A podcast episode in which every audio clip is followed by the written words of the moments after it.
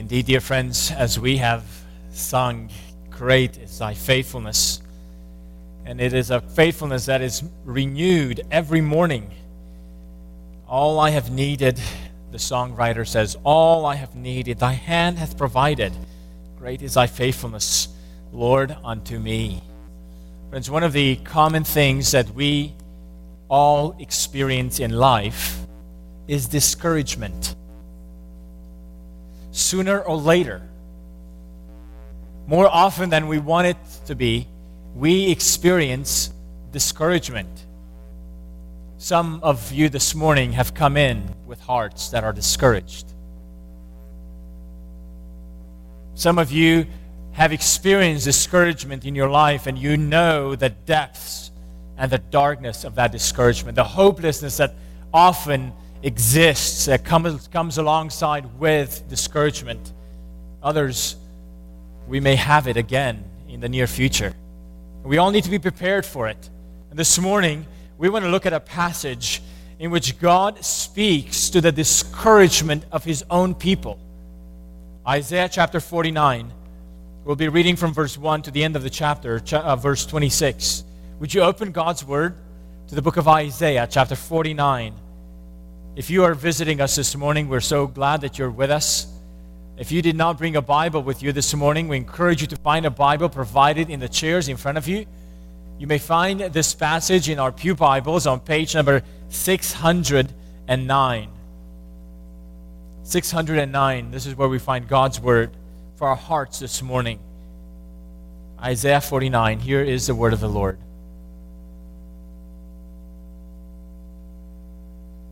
Listen to me, O coastlands, and give attention, you peoples from afar. The Lord has called me from the womb. From the body of my mother, He named my name. He made my mouth like a sharp sword. In the shadow of His hand, He hid me. He made me a polished arrow. In His quiver, He hid me away. And he said to me, You are my servant, Israel, in whom I will be glorified. But I said, I have labored in vain. I have spent my strength for nothing and vanity. Yet surely my right is with the Lord, and my recompense is with my God. And now the Lord says, He who formed me from the womb to be his servant, to bring Jacob back to him, and that Israel might be gathered to him. For I am honored in the eyes of the Lord, and my God has become my strength. He says, Is it too light a thing that you should be my servant to raise up the tribes of Jacob and to bring back the preserved of Israel? I will make you as a light for the nations, that my salvation may reach to the end of the earth. Thus says the Lord, the Redeemer of Israel, and His Holy One, to one deeply despised, abhorred by the nation, the servant of rulers. Kings shall see and arise, princes, and they shall prostrate themselves, because of the Lord who is faithful the Holy One of Israel, who has chosen you. Thus says the Lord In a time of favor, I have answered you. In a day of salvation, I have helped you.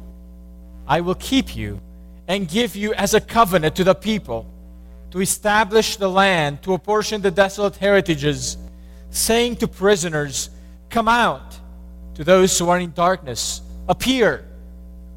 They shall feed along the ways. On all bare heights shall be their pasture.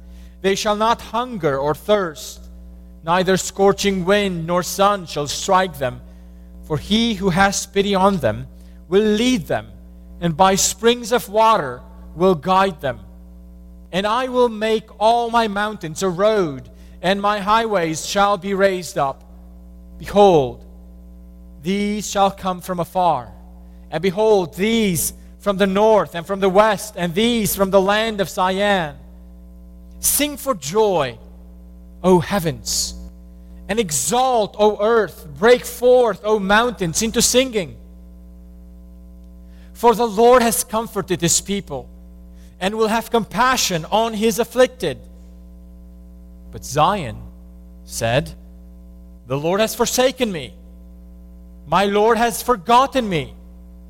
Can a woman forget her nursing child, that she should have no compassion on the son of her womb? Even these may forget. Yet I will not forget you.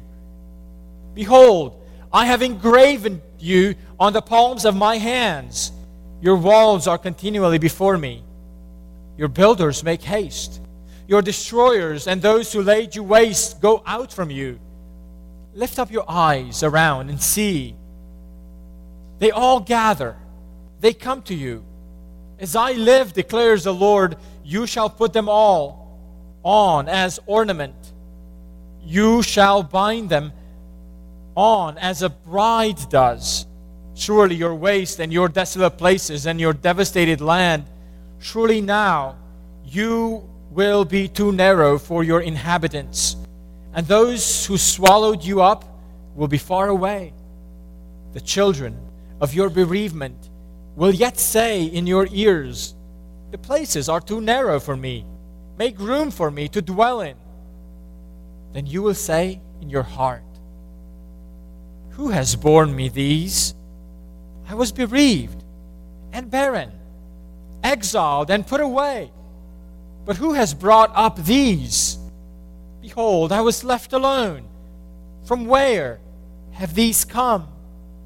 Thus says the Lord God Behold, I will lift up my hand to the nations and raise my signal to the peoples, and they shall bring your sons in their bosom, and your daughters shall be carried on their shoulders. Kings shall be your foster fathers, and their queens your nursing mothers. With their faces to the ground, they shall bow down to you and lick the dust of your feet. Then you will know that I am the Lord. Those who wait for me, shall not be put to shame. Can the prey be taken from the mighty, or the captives of a tyrant be rescued? For thus says the Lord Even the captives of the mighty shall be taken, and the prey of the tyrant be rescued. For I will contend with those who contend with you, and I will save your children. I will make your oppressors eat their own flesh and they shall be drunk with their own blood as with wine.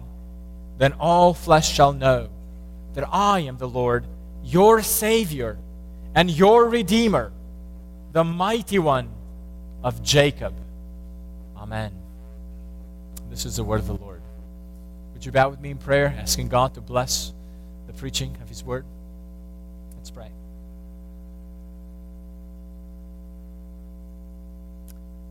Father, you reveal to us in your word your mighty power, a power to save, even from circumstances that seem so bleak and so hopeless. Lord, would you show us this morning, once again, your mighty power? Would you enable our hearts to see you in a way that our souls can trust in you and turn to you and you alone?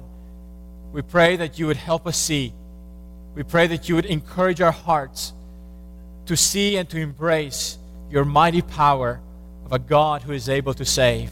We pray that you would be exalted in our midst this morning and your name would be glorified as a result of the proclamation of your word.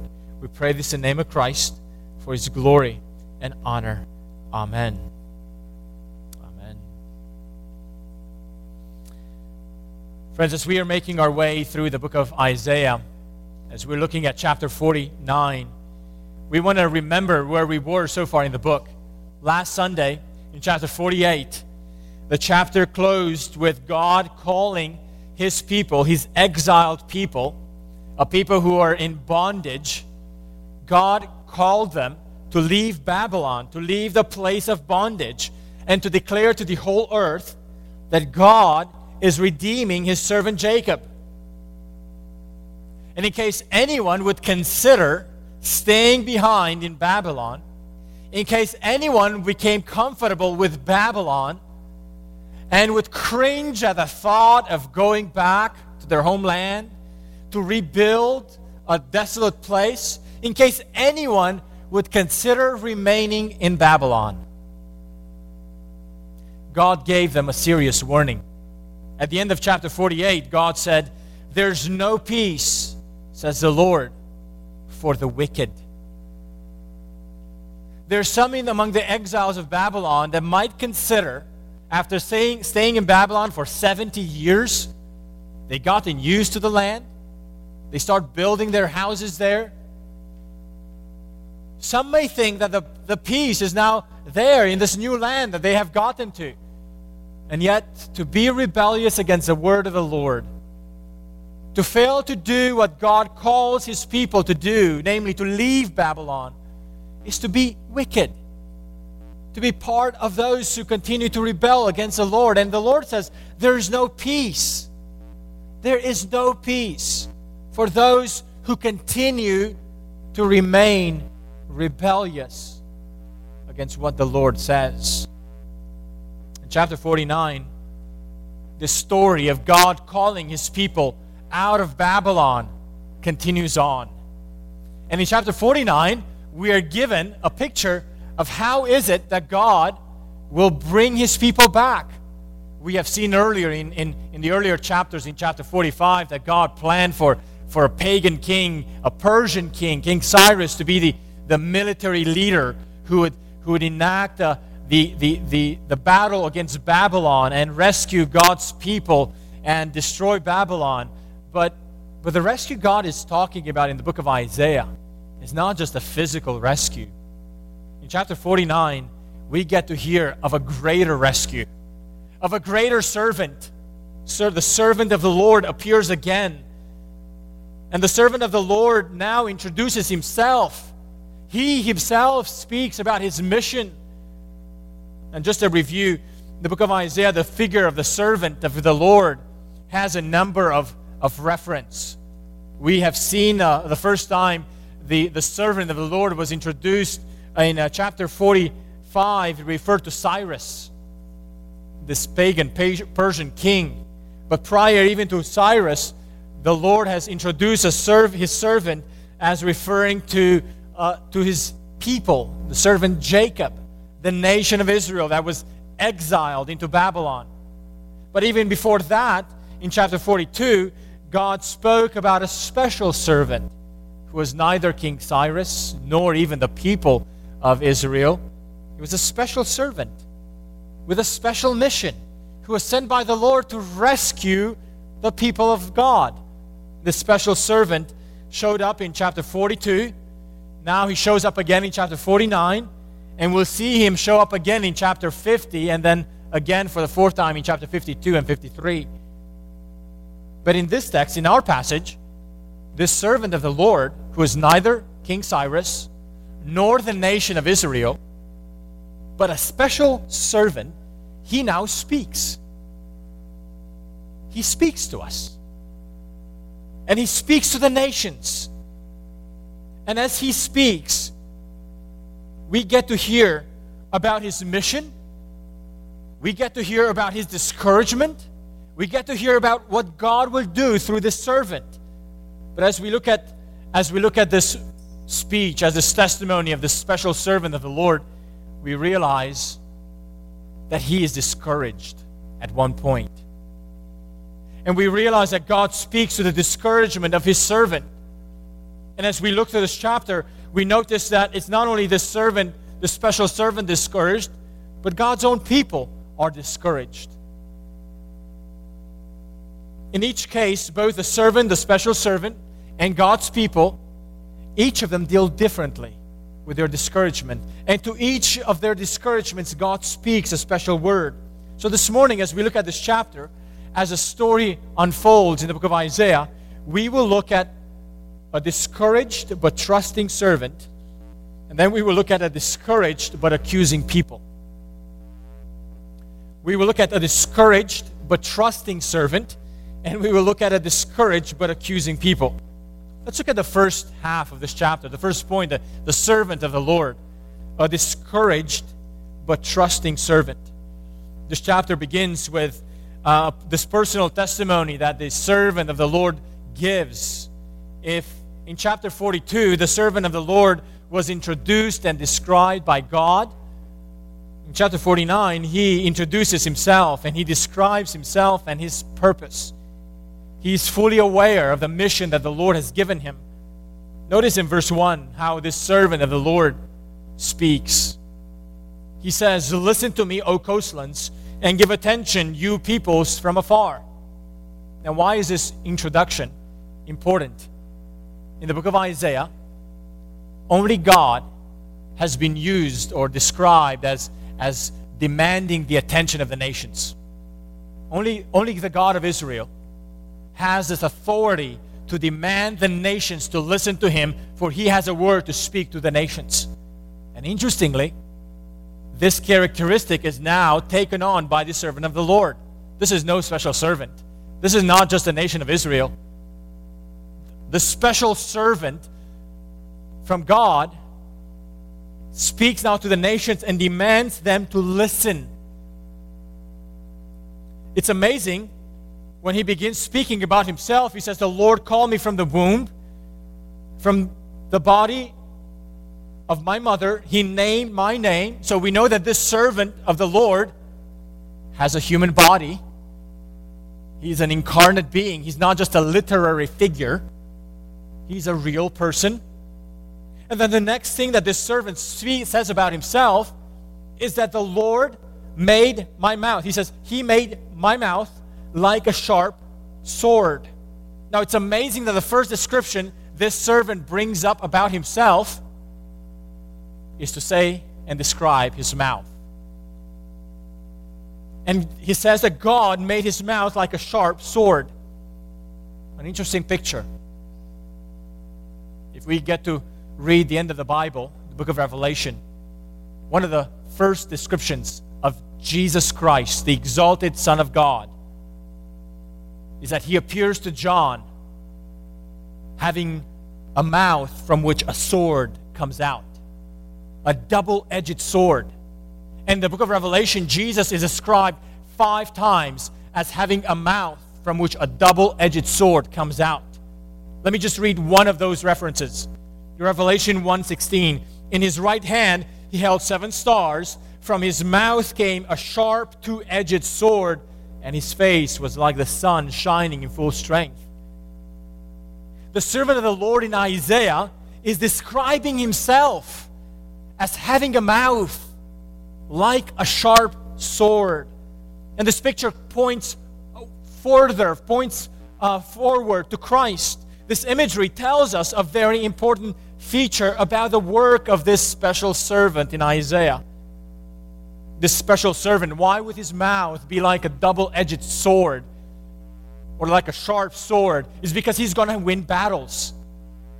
This, this servant of the Lord will win battles. But the battles that he wins are won not with physical weapons. No.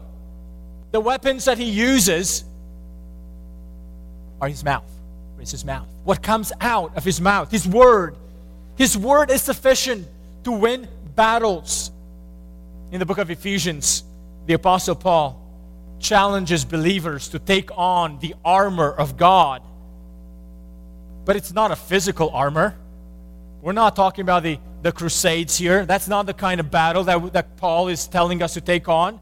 No, it's a spiritual armor. And Paul gets to describe uh, the armor, and when he gets to describe the sword, Paul says that the sword of the Spirit is the Word of God. Amazing. The Word of God is a sword. That's why, dear friends, as a church, we esteem the Word of God. That's why we make it central in our life as a church. That's why a significant part of what we do when we gather on Sunday mornings is to listen to God's word proclaimed. Friends, one of the ways you can check and see if you're visiting us this morning and you're, you, you, you check out churches, one of the ways to see whether or not a church is, is putting the word of God to be central in its life and worship is li- simply to look at the clock and see how much time of their service is spent on the preaching of the word. And you can get a sense of how important the Word of God is for that congregation. Just look and see if, if they even open the Bible and actually read from this book. See if they actually pay attention to what God says. The Word of God is a sword. And He, the servant, can win battles through anything that comes out of His mouth. Also, this is why when we come to hear God's Word, friends, we come to realize that when we come to gather as a congregation and hear God's word, we come not only to be comforted, but we also come to be pierced. We want to equip one another to speak the word of God, to encourage one another by applying scripture in our lives. But we realize that oftentimes when we apply the word of God, when we speak the word of God, it's not only to build up, it's not only to edify, it's also to, to cut, to pierce. One of the ways you can you can pray for us as a congregation, you can pray for us as members of this church, is that we would grow in using the Word of God in our lives and speaking one another God's Word. This means that when we gather together and to hear God's Word, we should be open to expect that when He speaks, might cut. After all, that's what swords do. To cut off the thoughts of our hearts that are impure. To cut off the thoughts of our hearts that are idolatrous. To cut off from our hearts inclinations that are rebellious. The Word of God, what comes out of the mouth of the servant, is a, a sharp sword, so it can cut. What comes out of the mouth of the servant is aimed at piercing our hearts. No wonder that the author of Hebrews described the Word of God as being living and active, sharper than any two edged sword, piercing to the division of soul and of spirit, of joints and of marrow, and discerning the thoughts and intentions of the heart. That's what the Word of God does. It's not just there to, to comfort us, although it does comfort us often, it also cuts. The servant of the Lord is also a polished arrow. Look at verse 2. He made me, the servant says, He made me an arrow. Now, if the sword is used for targets that are near the warrior, the arrow is used for targets that are far off. In other words, God is making his servant to be effective not only nearby, but also far off. The word of the servant will be effective not only where he's physically present, but also in far regions. At one point, Jesus was asked by a Roman centurion to come and heal his servant. And Jesus wanted to go physically to the centurion's house. And the centurion said, Oh no, you don't you don't need to come to my house. Just say a word. And my servant will be healed. It's that picture where Jesus doesn't have to be physically there to be effective. He is able to pierce, he's able to he's able to arrive. His word is able to be effective far off as well. The mission of the servant is to win a battle. It's not a physical battle, it's a spiritual battle. It's a battle for our hearts, it's a battle for our thoughts, it's a battle for the affections and for the allegiances of our hearts. Spurgeon said, The great weapon of God against sin is his Son, Jesus Christ. God has no such means of submitting evil or affecting his purposes of love as his own dear son. This is the polished shaft which Jehovah delights to use. Friends, I wonder if you realize that Jesus Christ is not just a, a friend, a cozy friend. He is a polished sparrow, arrow. He is a sharp sword that God uses to battle to battle in our hearts, to battle against the, the strongholds of darkness, whether it's in our hearts or minds or thoughts or in the hearts of others. This, this special servant knows, he's aware that God is sending him on a special mission. He is also aware that God will be glorified in him. Look at verse 3. The special servant says that God said about him, You are my servant, Israel, in whom I will be glorified. Now, some people are amazed that God would call this servant by the name of Israel. For some people think, well, this must be the nation of Israel. Well, it cannot be the nation of Israel because in verse 5 we see that the servant's mission is to bring back Israel back to God. So the servant must be someone else other than the nation of Israel. Here, God calls his servant by the name of Israel because the servant will take on the identity of his people. He will live as a substitute for the people of God. The servant will relive the story of Israel. But where Israel failed, the servant will succeed. And more so, the servant of the Lord will accomplish everything that God desires for him to accomplish. He will accomplish way more than Israel, the nation, was ever able to accomplish. And God will be truly glorified through his servant. Yet, despite the self description, despite the fact that God called the servant from the womb, despite the fact that God made his mouth to be like a sword and like, a, like an arrow, despite the fact that God has called the servant and, and will be glorified in the servant, notice the discouragement the servant feels. Verse 4. This, this special servant says, But I said, I have labored in vain I've spent my strength for nothing and vanity. The discouragement that this servant feels seems to be caused by a lack of seeing visible results. Do you ever get discouraged? Because you don't see the results you expect?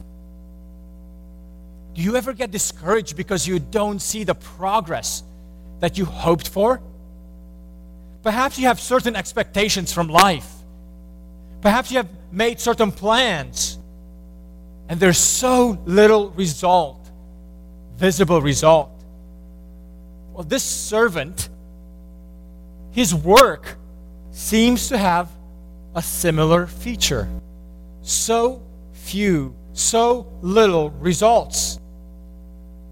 Many Bible interpreters see that this lack of fruit that the servant seems to be observing about his ministry might be a reference to how his own people received him. Indeed, the Gospel of John tells us that when Jesus came to his own people, his own people did not receive him. Worse, they rejected him. They preferred a king as a king over them a Roman king rather than God's special servant. What a discouragement to come to the very people to whom God sent you to be their redeemer, and they're turning their backs on you. So, in that sense, the servant of the Lord knew that there would be a reason for him to be discouraged because in his own lifetime, the very people to which he came rejected him. And there were not many they were not many followers of him at the end of his life. But notice what the servant does to quiet down his discouragement. Notice verse 4 Yet surely my right is with the Lord, and my recompense with my God. We can feel the weight of discouragement, dear friends, when we, when we turn our attention to ourselves, to our work, to the visible results we expect. And when such results are lacking, our hearts easily fill up with discouragement. Friends, in the, in the first years of my pastorate here, as a, being a pastor here in, in this congregation, I often dealt with the discouragement. I remember one of you telling me at some point that you had hoped that um, that this church hired me as a young pastor, hoping that many young families would begin flooding in quickly. And years passed by, and, and none of those results happened, not, not right away. My own heart dealt with that discouragement. And I had to realize it's what, what is it, Lord?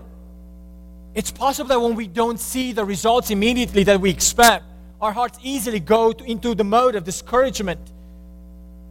But notice what the servant does in his discouragement. He takes his gaze away from himself, away from the results he expected, and the servant turns his gaze to God. And he not only turns his attention to God, but he trusts that his rightness is with the Lord. He trusts that the Lord has a recompense for him, even though he sees little physical results around him. Oh, friends, what an encouragement this is.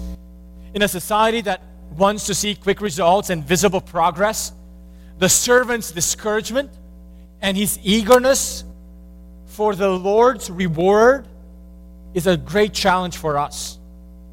I wonder can our hearts, can our hearts be reoriented away from physical immediate results to the reward that the Lord Himself promises to bring us? Is it possible that for some of us, the immediate results of our work is more important than the Lord's reward?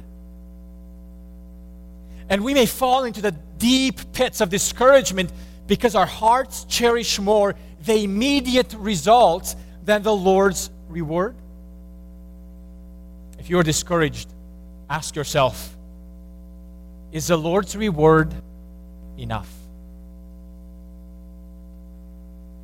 Certainly, we all want the immediate results. We all want to see visible progress around us. And the Lord promised to give it. But the timing of it is not up to us. So when the Lord chooses to take us through seasons when those physical results are not immediately apparent, ask yourself in those moments, is the Lord's reward enough? Or do you need to have immediate results in order to be satisfied? Friends, so much of our discouragements would fade away if we could reorient the hungers of our souls away from the immediate results to the reward that God is preparing for us in His timing. That's what the Lord, the servant of the Lord, did. The Lord uh, responds to the servant's discouragement in verses 5 to 12.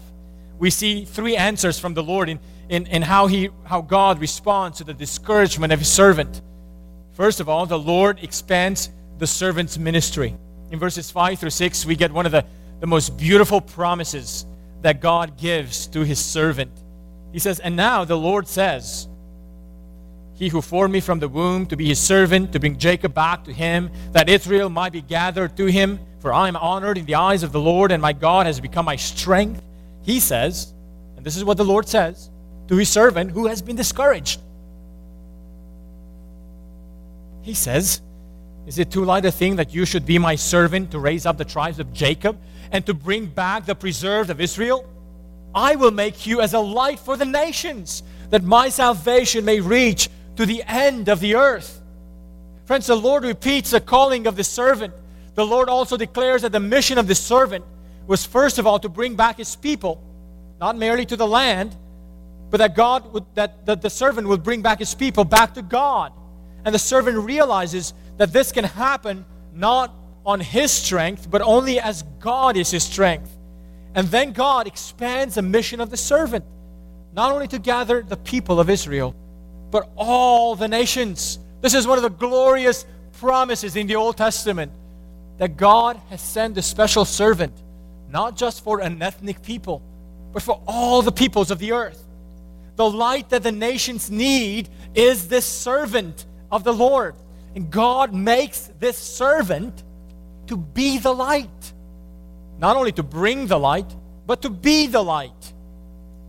He's not only the, the, the servant who, who sheds light on God's people, he is the servant who is the light for God's people. And when the light of the servant reaches the nations, God brings his salvation to the ends of the earth. But dear friends, you realize that had God not promised this prophecy in the Old Testament, none of us who are not Jews, none of us would be here today. All of us, except Art, all of us, all of us, we would have no right, no hope that we have come to know of this salvation. None of us. But even from the Old Testament, God told his servant that the mission God gives him is so that his salvation would reach the ends of the earth, so that this servant might be the light for the nations. The Lord also promises a servant as a way to respond to the servant's discouragement. He said the Lord promises to, to reverse the servant's rejection in verses verse 7. God describes his servant and speaks to him and describes him as one deeply despised, as one abhorred by his own people. Look at verse 7. Thus says the Lord, the Redeemer of Israel and his Holy One to one deeply despised and abhorred by the nation, the servant of rulers. In other words, this prophecy speaks clearly that the servant's work will not be glorious at first. Yes, God said that He will glorify Himself in the servant, but now we find out that the servant's work is not going to be glorious at first. If anything, it's going to be deeply despised, abhorred, the entire nation to which God initially sent the servant will abhor the servant. Oh, friends, there is no greater despisement and, and abhorration than being crucified. This is what the nation of Israel did through the hands of the Romans to the servant. The servant was perhaps the most humiliated of all human beings, the one who was perfect, with no sin, with no imperfection, ended up being laying with his arms outstretched, abhorred, deeply despised by the nation. The path of rejection, of being despised and abhorred, is a path of the servant. But the Lord says, but that path is only temporary. God says that He will reverse the tables and the kings will bow down before God's servant. Why? Who will cause this reversal? because of the Lord who is faithful, the Holy One of Israel who has chosen this servant. The reason why the servant can plow through his discouragement and have hope despite the path of deep, deep discouragement, despite the path of being abhorred and despised, despite all that, the servant has reasons to have hope why? Because the Lord will reverse the tables. Why? Because God is faithful. That's why we sang earlier in the service Great is thy faithfulness.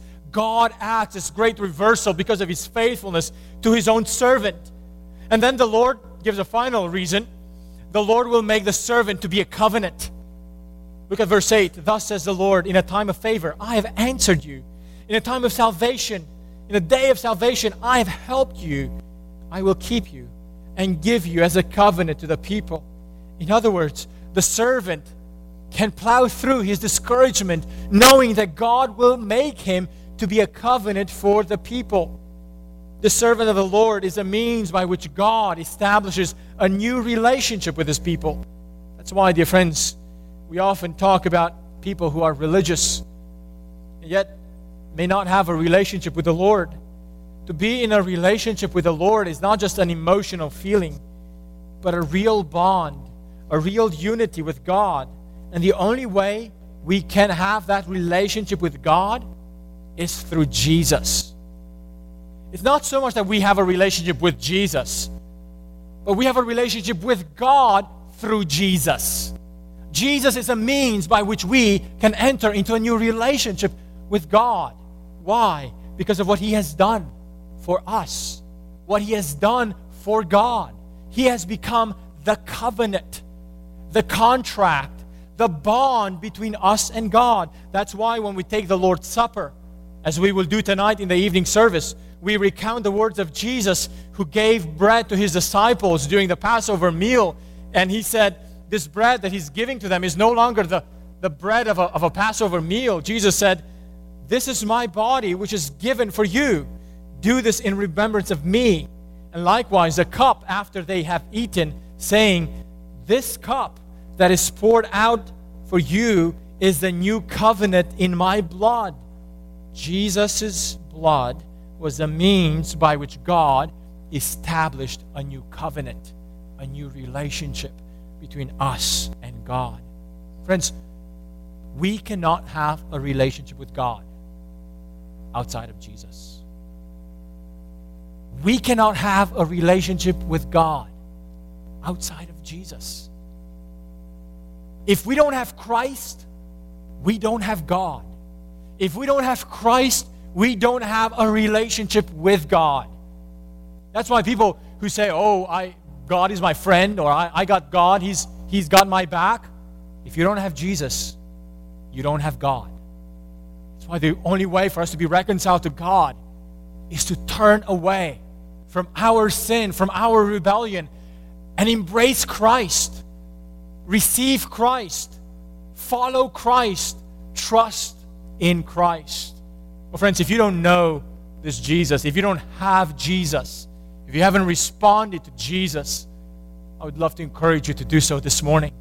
And if you'd like to know more about what to do and how to do that, I'd love to talk to you at the end of the service. If you don't have Christ, you don't have God. God gave the servant as a covenant for his people, and the Lord will make his work effective. You, you, you remember how the, the servant was discouraged? He says, My, I've labored in vain. God says, Don't worry. When I'm making you as a covenant for the people, here's, here are the effects. Look at verse 9.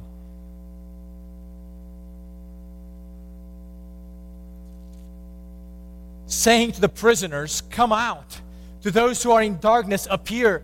They shall feed along the ways. On all bare heights shall be, and, and on all bare heights shall be their pasture. In other words, God is saying to the servant, When I am giving you as a covenant to the people, you are going to speak to their prisoners and call them out, and they will come out.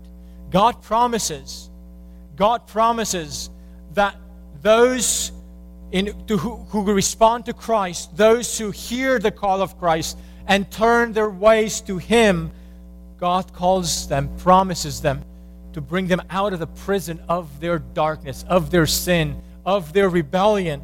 And notice what God promises in verse 10 that they shall not hunger or thirst, that neither scorching wind nor sun shall strike them, and by springs of water God will guide them. God promises to all those who come to God in Jesus through the servant that God will provide for them, that God will protect them during their journey to God. To those who desire to respond to God, God will make even mountains become like a road. In other words, their path back to God will be clear. It will be under God's protection and it will be with God's provision. People who are considering to respond to God, to turn to Him, might often be assailed with doubts, with fears. The fear of whether or not they will be able to keep following God throughout their lives, the fear of what others will say if they hear that they have turned to God. There's all kinds of fears that we have when we hear the call of God to come back to Him. Oh, friends, here God promises His provision and His protection for the journey back to God. God will not leave His people by themselves as they return to Him. Their return to God will be accompanied by God's provision and God's protection. And these promises that God gives to his servant about his work finalize with a call given to all creation to respond with singing. Look at verse 13. Sing for joy, O heavens, and exalt, O earth. Break forth, O mountains, into singing. Do you hear? God desires, God leads the entire creation to come and manifest the joyfulness of God's salvation towards his people so that all creation is invited to sing for joy. Why would the creation be invited to sing for joy? Look at what verse 10 uh, verse 13 says, "For the Lord has comforted his people and will have compassion on his afflicted." In every in other words, everything we have heard so far, everything God has revealed about the servant, about his mission, about his purpose will ultimately be accomplished.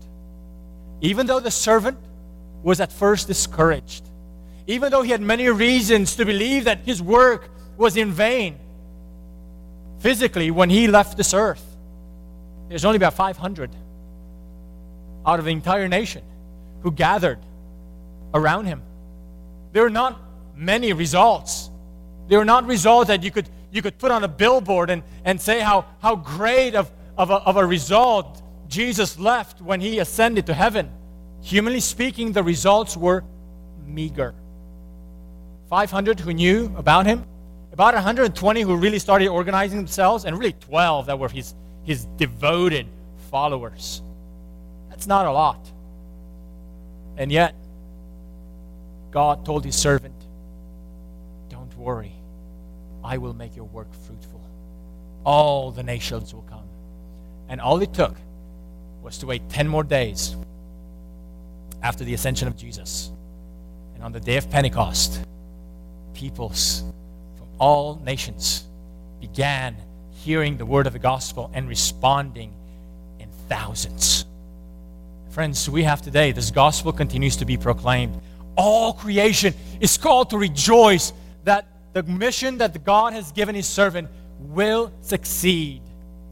Now, in the midst of that great singing of joy that all creation is called to have, we get to read verse 14. But Zion said, The Lord has forsaken me. My Lord has forgotten me. Oh, friends, while all creation was called upon to sing for joy, the very next thing we read is that the people of God are accusing God of forsaking them and forgetting them. We will leave the rest of this chapter for next week as we will look at a different path of discouragement. If the servant of the Lord was discouraged but trusted in the Lord, we will see next week how the people of God, even after all these promises, they were discouraged, but instead of trusting in the Lord, they accused the Lord. We will leave that for next week. But this morning, as we have gathered here, we have gotten to hear a, a testimony, half of this message of, of promises that God gives to his people who are discouraged. Friends, to recognize that even the servant of the Lord was discouraged. And when we deal with discouragement, notice that it's nothing new or nothing different than even what the servant of the Lord himself has experienced. And yet, what we can learn from him is that he turned to the Lord away from himself, away from the results that he expected, and he put his confidence and his affections on the reward that the Lord promised to give. Friends, some of us live in this time in which we don't see the results we want. And the rewards that God promises are still part of the future. In this tension, we're called to live. In this tension, we're called to worship. And I pray that as a people who deal with various kinds of discouragements, that we would turn to the servant of the Lord and trust just like he did in the promises of God. Would you pray with me? Father, you are a God who knows our discouragements. None of them are hidden from you. Yet, O Lord, you have spoken tenderly, compassionately, lovingly to your people. And you have given your people ample reasons, ample evidence to trust in you, to rely on you, to believe your word. Oh Lord, would you guide our hearts? Would you grant our hearts faith to take your word for what it is? That it is indeed like a sharp sword, that is indeed like, like an arrow that is polished to battle against the doubts of our hearts, to battle against the idolatries of our hearts. Lord, would you bind our hearts to you? Give us confidence in you. Father, may we be a people who trust in you, even in times of discouragement.